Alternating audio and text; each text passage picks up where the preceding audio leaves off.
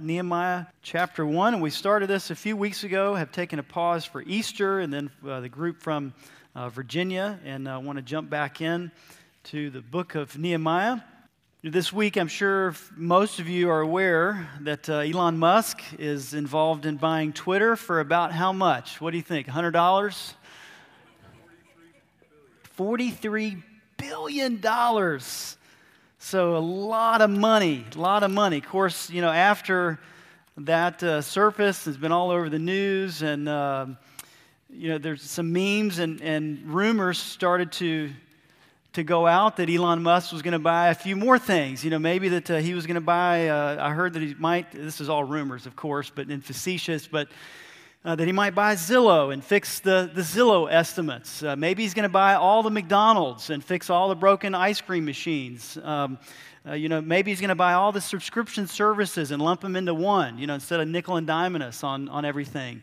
I uh, heard this morning that he's thinking about buying Italy and restoring the Roman Empire. So there's all kinds of things that Elon Musk, you know, may, may uh, do uh, to respond to different needs, at least that he sees in the world. And in Nehemiah chapter 1, we're going to see how God uses a man by the name of Nehemiah uh, to begin to respond to a need and to move forward by faith. And uh, perhaps as we did in some uh, kind of table supper conversation, uh, you know, we came up for a few ideas of our own that we thought Elon Musk could help out with. You know, maybe a building for the church, uh, maybe a new, you know, vehicle. So the needs are not uh, lacking. And Nehemiah faced a need. Uh, he was in an, uh, an, area of comfort for, you know, when he saw this need, but then he began to move forward by faith. So let's pick up in Nehemiah chapter 1 and then read, first of all, verses 1 through 3. The words of Nehemiah, the son of Hachaliah. Now, it happened in the month of Kislev in the 20th year, as I was in Susa, the citadel, which is a fortified city, that Hanani, one of my brothers, came with certain men from Judah and I asked them concerning the Jews who escaped, who had survived the exile, and concerning Jerusalem, and they said to me, The remnant there in the province who had survived the exile is in great trouble and shame. The wall of Jerusalem is broken down, and its gates are destroyed by fire. Lord, I pray that as we look at Nehemiah, that we wouldn't only see a man, uh, God, that did respond by faith and was a courageous leader, Lord, was faithful, he faced opposition. God, but I pray that even more than that, we would see your sovereignty. We would see your powerful hand. Lord, we would see a God that, even as Nehemiah brings back to, to remembrance, a covenant keeping God, an awesome God, a powerful God. And Lord, that as we're reminded of these truths back in the day of Nehemiah, uh, one of the last books to be written in the Old Testament, may these truths remind us today, May 1st in 2022 as we face difficulties. Lord, as we see enormous needs in the world around us. And God, I pray that likewise, as Nehemiah did, that we would move forward by faith. Lord, I pray that we would uh, not shrink away from needs. I pray that we wouldn't uh, respond in fear or to run away, Lord, but that we would look to you, trust, depend on you, and know that you are enough that Christ is more than enough, even as we looked at that a few weeks ago and dived into Scripture and saw that you are certainly more than enough. Lord, we love you. We thank you so much for your love for us. In Jesus' name we pray. Amen. The sovereignty of God, there's an awareness of the need. First of all, Nehemiah becomes aware of a need at hand, and we begin to see right away the sovereignty of God at work. This isn't just a story about Nehemiah. Even as we prepared the setting, the backdrop of this Old Testament book, uh, one of the key themes throughout the book of Nehemiah is God's sovereign hand, that He orchestrates details and puts people in position. And that's where what we see in the very first verse. Nehemiah is placed in a strategic position. Nehemiah chapter 1 and verse 1, the words of Nehemiah, the son of Hachaliah. Now it ha- happened in the month of Kislev in the 20th year as I was in Susa the citadel. This was an elevated region east of Babylon. Uh, it was the location of the palace. So he was in a strategic place. But we also see at the very end of chapter 1, and we'll, we'll kind of dive into this phrase a little bit more, but I'm going to go ahead and jump ahead. The very end of chapter 1, it says, Now I was cupbearer to the king. He didn't just throw that in as like, oh, just by chance. You know, I just happened to be. That was part of God's sovereign work in putting Nehemiah in not only a strategic place geographically, but also a position of influence. So that when he became aware of this need, then God would use this man and the strategic place that he was to begin to move forward by faith and to respond and to make a difference. This is also the setting of Esther. So it's interesting you see, you know, from the book of Esther, and, and Susa is mentioned, uh, and we see, you know, God's working throughout the Old Testament books and always bringing glory to himself. So God placed Nehemiah in a, in a strategic position, but he also brought him an alarming message. As we were shocked a few weeks ago to hear, you know, that our, our coworker and dear friend Diane had been diagnosed with a brain tumor. That's an alarming message. And Nehemiah is, is at a place where, you know, he was in the palace, he was cupbearer to the king. I would imagine a pretty comfortable spot, a, a, pretty important position. And then all of a sudden, not all of a sudden to God, of course, it's his sovereignty, but he becomes aware of an alarming need. Verse 2 says it came by his brother Hanani.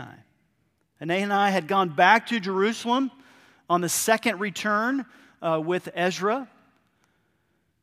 And so Hanani brought this news. Now I find it interesting that Nehemiah asked. Nehemiah could have just said, you know, out of sight, out of mind. I'm, I'm not really going to, I'm comfortable here. God's put me in an important position here. And so I'm just going to kind of keep focused. And what happens there in Jerusalem happens, and so be it. No, he asked, he wanted to know. And so we see that in verse, verse 2. That Hanani, one of my brothers, came with certain men from Judah, and I asked them, think we can learn from this that Nehemiah was concerned about areas outside of his comfort zone. May we be sensitive to the leading of the Holy Spirit and, and God as we uh, go about in our duties. Kids, as you're in school, that you would be aware of other students that are in need. As I've had an opportunity, as I've, I've kind of joked throughout the last couple of weeks, as I was roped into helping coach a, uh, a little boys soccer team, and uh, and I don't know a whole lot about soccer, but as I've been coaching the team, I'm, I'm learning more and more needs that some of these kids, some of these boys, as they come to practice, they're not thinking only about kicking a soccer ball around. They're thinking about, okay, what parents' home am I going to this weekend? Where am I going to be next week? What what's school going to look like for me? Who's going to help me with my homework? It, it's burdened our heart as we see needs that are all around us and outside of us. As a church families, we've prayed for Ukraine and prayed for the Skudarnov family and their loved ones um, in Ukraine. All of these are things, both close and far, that, like Nehemiah, we need to be aware, we need to be sensitive and say, God, how can I help? How can I be involved? What do you want me to do? So we see that God sent this message. It wasn't a mistake. It wasn't just a coincidence. He didn't just happen uh, to see his brother Hanani. No, God orchestrated all of that uh, for that intersection to happen and that message to be shared. Now, verses 2 and 3 gives us some detail of the situation of God's people. Let's look at verse 2 again. Hanani, one of my brothers, came with certain men from Judah, and I asked them concerning the Jews who escaped, who had survived the exile, and concerning Jerusalem. And they said to me, The remnant there in the province who had survived the exile is in great trouble and shame. The wall of Jerusalem is broken down, and its gates are destroyed by fire. Now, you remember the temple has been, the second temple, as sometimes it's called, was already completed then, but years passed, and the walls were still in shambles. And as some of you maybe who have lived or visited outside of our country, it's very common for, uh, in, in other parts of the world, for homes to be surrounded by walls. We were driving in Marietta the other day, and there's a new neighborhood going up, and just by the, the huge walls that are being built, I think the houses are probably going to be more than a couple thousand dollars. I mean, it's going to be the neighborhood. I mean, it's some huge walls and big columns. But imagine if something like that were to happen, and then all around a neighborhood like that or a city, the, the walls are just in shambles and gates are burned by fire. And Hanani says, Listen, they're in shame, they're in great trouble.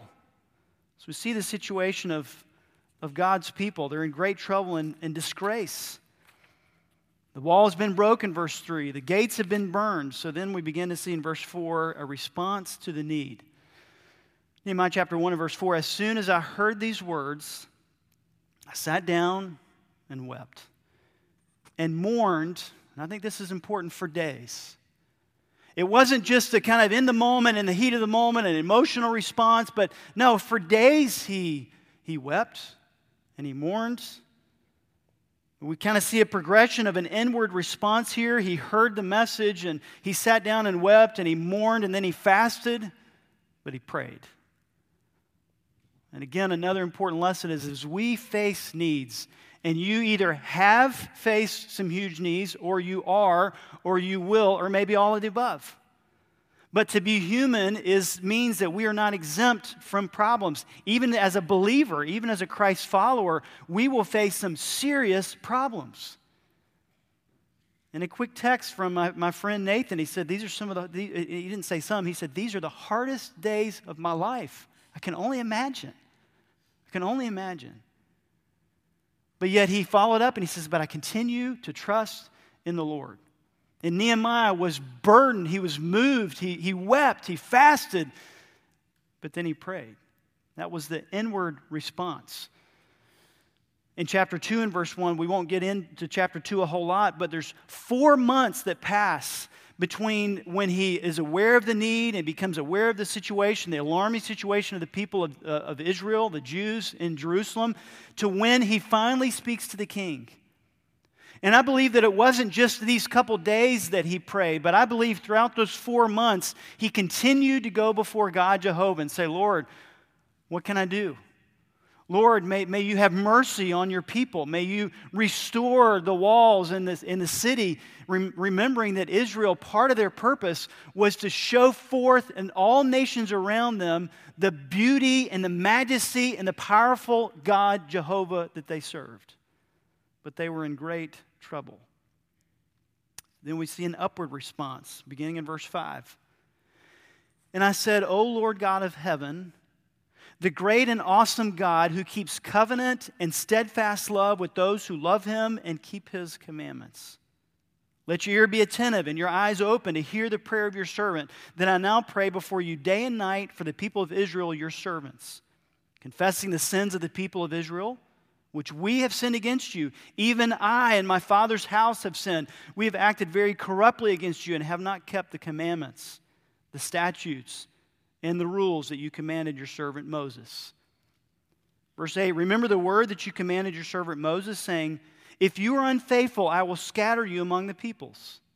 But if you return to me and keep my commandments and do them, though you're outcast from the uttermost parts of heaven, from there I will gather them and bring them to the place that I have chosen to make my name dwell there. You see, this was so much more than just a construction project. This was so much more than just a few walls being built. This was to magnify and to give glory to God, to the God of Israel. We continue on in verse 10. They're your servants and your people, whom you have redeemed by your great power and by your strong hand. O Lord, let your ear be attentive to the prayer of your servant and to the prayer of your servants who delight to fear your name. And give success to your servant today and grant him mercy in the sight of this man. So I want to go back through and kind of pick out a few things of this upward response to God. First of all, Nehemiah remembered who God was. And we, too, as we face difficulties and as we face needs, that we would remind ourselves of who God is. It's worship.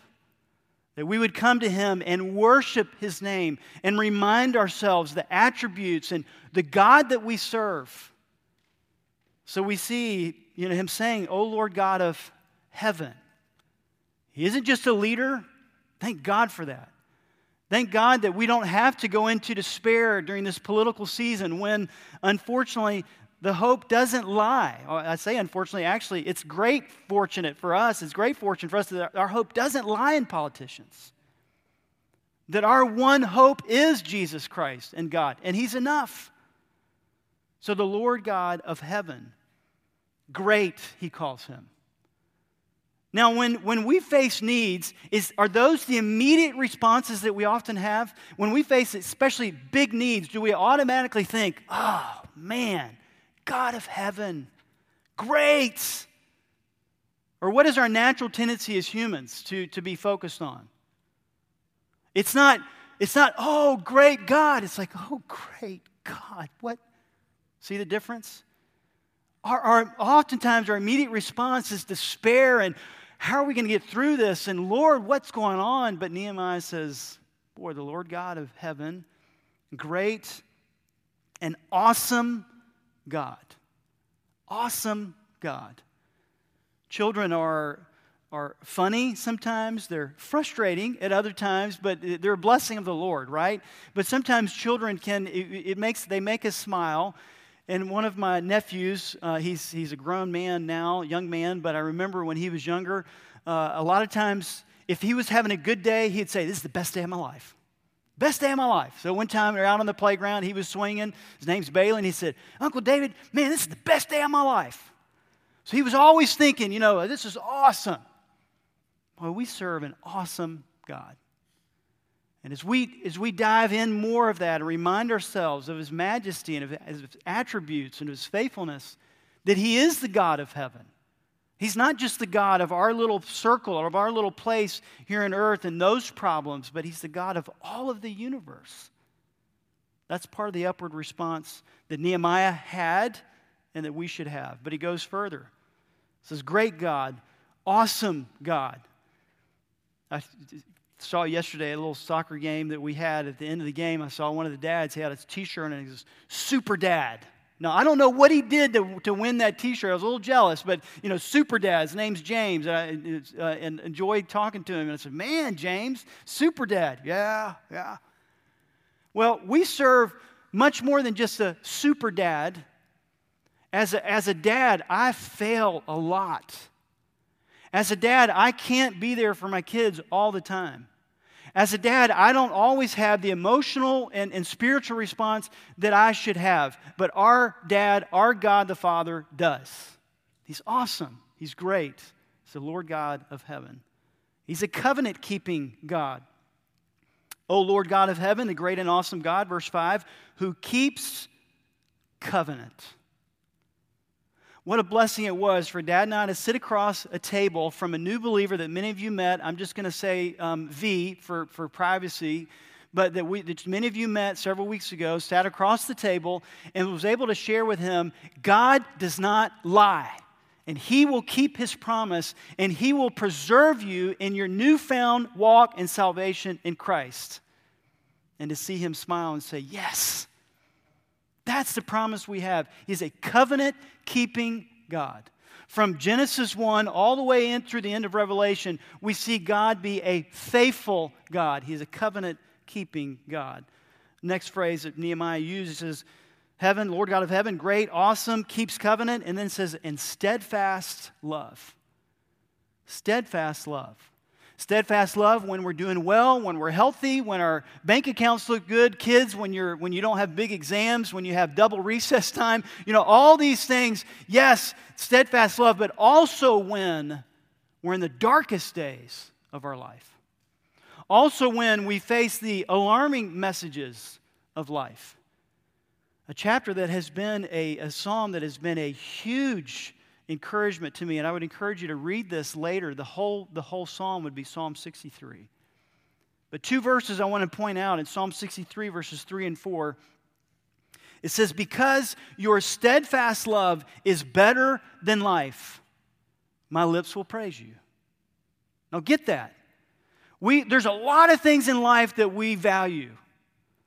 We enjoy doing fun things. We had the opportunity yesterday after uh, having to delay this trip on spring break. Mary got the flu, and so we had to, to, cancel a trip to the Tennessee Aquarium. Yesterday, we were able to go, and it was we were amazed. It was beautiful to see God's creation and to see the uh, the jellyfish and to see the, the, the river fish and then the, the ocean and all these things. Those are, those are fun things that we enjoy, but life's not all about going to places like the Tennessee Aquarium.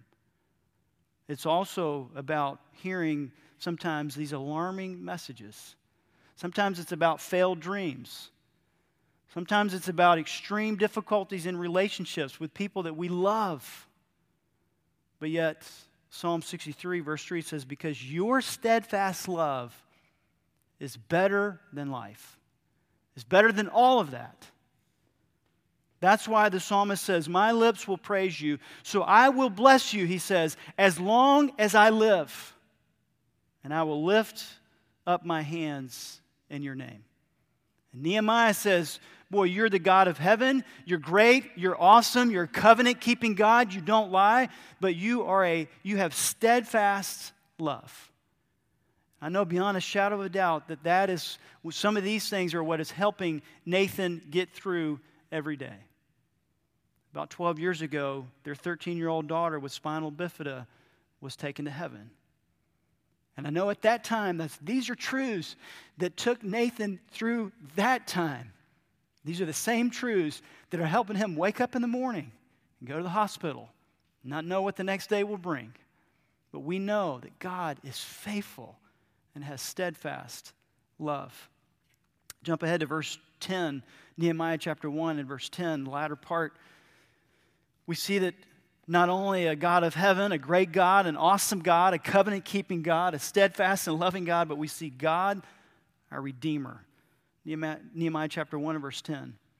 They are your servants and your people whom you have redeemed by your great power and by your strong hand. We see in this passage that Nehemiah recalls some of the things that God said to Moses I wouldn't be surprised, and maybe one day we can ask Nehemiah personally, maybe over a cup of coffee for some of you, over sweet tea for me, but we can sit down and we can ask Nehemiah, what exactly were you thinking about when you said that passage, when you said those, you know, wrote those things down? But it could be that Nehemiah was thinking about God redeeming his people out of Egypt and the faithfulness and the power that God displayed in taking his people out of Egypt and bringing them redemption now, in more recent past, just as we celebrated a few weeks ago on Easter Sunday, just as in a few minutes we're going to celebrate the Lord's Supper and remember his death, burial, and resurrection, and then look forward to his coming again, we too can be encouraged not only by the redemption of the people of, of Israel out of Egypt, but by Christ's life, ministry, and his resurrection and redemption of us into his name. This is the Redeemer God that we serve. It's a powerful God whom you have redeemed by your great power, verse 10 says, and by your strong hand. That's why we'll see in, in, the next verse, in verse 11, that Nehemiah says, and prayed to God, Would you, God, be attentive and give ear and give success to your servant today? Because as he looks back he probably looking back to, to the people of Israel coming out of Egypt. We can look back even more recently to all that Christ has done on the cross. And then, even in our own life, recalling how God has answered prayer, recalling ways that God has shown his power. Those are some of the things that encourage me as I look back. Now, I'm a, I'm a, I am a faithful forgetter. Can you say that? You, can, are you a faithful forgetter? In essence, I forget easily, but the Lord often will use His word and use other people. Sometimes my wife, she's a great Holy Spirit representative, and, and use some of these people to go, but remember when? But remember when God did this? But don't you remember that, God's doing this? But don't you see? And like, yes, yes. Because He's a covenant keeping God. He's powerful, works with a mighty hand. So we need to remember who God is, but secondly, we also need to remember our place before God humility. To remember our place before God.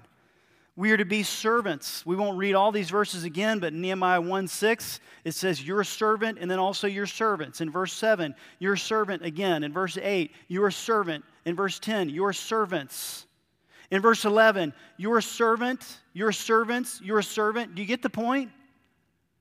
Nehemiah is like, God, I, we, we are your servants. We don't stand here to demand. We don't stand here in expectation that you're obligated to bless us and obligated to do these things. This stands in stark contrast to the prosperity gospel movement of today. That is not the type of God we serve. He has given us the greatest gift we could ever receive through the person of Jesus Christ and salvation. We should never expect any more than that. Now, God, in His grace and His mercy, often gives us above and beyond an abundance many times. Not, not, it's not always in material possessions. But we need to remember our place before God. We're to be servants. We're to be servants. Sat across the table from another friend recently and was blessing to hear him say, you know, as he went, as he, as he kind of recounted some of the difficulties they face, he says, But God's teaching me some important lessons. I said, Oh, yeah? He said, Absolutely. He said, In fact, he said, through these difficulties, I've done things that I never imagined that I would do, that I, that I kind of thought I was above, but God is teaching me that I'm not all that I thought I was. In essence, my friend, like me and like you, we're learning how to be servants. We need to be God's servants. We're also to be submissive as we place ourselves before God, as we're humble. Humility reminds us that we're servants, but also reminds us that we're to be submissive. Notice verse 5 of chapter 1, Nehemiah chapter 1 and verse 5. And I said, O Lord God of heaven, the great and awesome God who keeps covenant and steadfast love, notice this, with those who love him and do what? Keep his commandments. That oftentimes is, is divided in modern day Christianity. In modern day Christianity, many times the focus is yes, we love Jesus, we love him. Keep his commandments? Oh, I don't know about that. That kind of cramps my style. I'm not, I'm not, I'm not, real, not real sure about all the stuff, but I love Jesus. Well, as servants, we're to be submissive. We're to say, God wants me to do that. Okay, I'll do it. I'm ready. I want to obey. I want to be obedient. We're to be submissive. Those who love Him, those who keep His commandments. Also, as we come in humility before God, as remembering our place, another part of this is to be reverent and trusting. Notice with me in verse 11 of Nehemiah chapter 1. Verse 11 of Nehemiah chapter 1. O Lord, let your ear be attentive to the prayer of your servant, to the prayer of your servants who delight to fear your name. Who delight to fear your name. And it goes on and give success to your servant today and grant him mercy in the sight of this man. So we're to be reverent and trusting. God, help us to delight to fear in you. Help us delight to, to have reverence before you and to know that, that you are enough, that you are powerful, that you can work, that, that you're worthy of our service, that you're worthy of our obedience. When I think I can kind of stand in my arrogance and declare, no, but I know a better way, God, that I would say, Lord, forgive me. Help me to humble myself before you.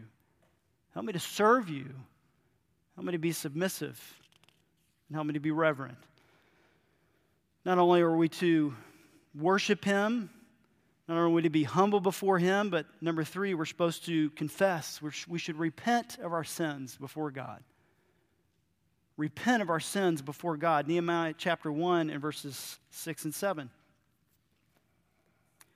Let your ear be attentive and your eyes open to hear the prayer of your servant that I now pray before you day and night for the people of Israel, your servants, the notice, confessing the sins of the people of Israel, which we have sinned against you. This is national. He, he's, he's understanding that there's a national confession that needs to happen here. I'm telling you, the United States of America, there is a national confession that needs to happen. May we pray for revival of this country. I, I, I, know Atlanta is considered the Bible Belt, but there's a lot of sin in the Bible Belt, let me tell you. In fact, I think it was two years ago, uh, Atlanta was in the top 10 of the, of the most sinful cities of the world. Yep, that's our, that's our place. We need a national confession. We have run far from the, the commandments and far from a reverence and a trusting relationship in the one nation under God. We need a national confession, but also we need a personal. And it really, this is where it starts. Notice again in verse 6 and 7. So in verse 6, let your ear be attentive and your eyes open to hear the prayer of your servant that I now pray before you day and night for the people of Israel, your servants, confessing the sins of the people of Israel, which we, and then he begins to bring himself into this, which we have sinned against you. Even I and my father's house have sinned. In verse 7, we have acted very corruptly against you and have not kept the commandments, the statutes, and the rules that you commanded your servant Moses. So may there be a personal confession. Part of the Lord's Supper is just that. And I hope maybe you've taken some time this weekend to, to evaluate your heart and to come before the Lord and say, Lord, if there's unconfessed sin, God, I want to resolve that. Not for Pastor David's sake, not so that I'm not embarrassed on the day of the Lord's Supper, but God, so that I can please you and be clean before you and repent and have a, rest, a restored and close relationship with Jesus Christ, a personal confession. Now, notice the difference. Verse 1, chapter 1 and verse 6 says, confessing the sins which we have sinned against you. But then in verse 11, notice the difference that confession brings. In verse 11, there's a phrase that says, You are servants who delight to fear your name. So, from one section in verse 6, he's saying, You know, we have sinned and we, we have corruption. And then in verse 11 says, Now we're your servants who delight to fear your name. I pray that God would help us individually and corporately as One Hope Church to be a people who would say, Lord, forgive me of my sins, and I want to delight to fear your name. I don't want to be ashamed. I'm not trying to hide things. I'm not trying to keep a corner of a sin that's just, you know, it's not hurting anybody else. I'm just going to kind of keep it for me. But Lord, help me to repent before you and to delight, to have joy, to seek to serve you with all of my heart. So we see the confession. Then, number four, we see supplication. Humbly requesting God to work out his will humbly requesting that God would work out his will. We see Nehemiah's request for God to listen in verse 6. Let your ear be attentive. Then it says to hear the prayer of your servant. Similar in verse 11 says, Let your ear be attentive to the prayer of your servant. There's nothing wrong with us asking, God, would, you, would you be attentive? Would you, would you listen? Of course, we know that He does. But I don't take offense when my children come to me and say, Dad, can you listen for a minute? Dad, I've got a question. Dad, I want to share something. I want, I want to tell you something that's on my heart. No, I don't take offense to that. Rather, I said, Yes, I do want to hear. And if I can help, I do want to help. Now, God doesn't say if I can help, we know He can help. So may we, like Nehemiah, say, Yes, Lord, would you be attentive? We see Nehemiah's request for God to see the situation. Nehemiah chapter 1 and verse 6. Another phrase that he has it says, Let your eyes open, or let your eyes be open. We, uh, we, we cannot see oftentimes the whole situation at hand as I began to, you know, going back to the coaching things, I began to meet some of the kids at the beginning of the season, and now the, just a little bit more that I know, I have a lot better of an understanding of some of the difficulties those kids have, even during practice. But in the very beginning, I, I didn't, I didn't understand hardly anything at all because I just first met them. And now I understand a little bit more how much more so does God, our Creator, who knows everything about us and still loves us, how He can see the whole situation.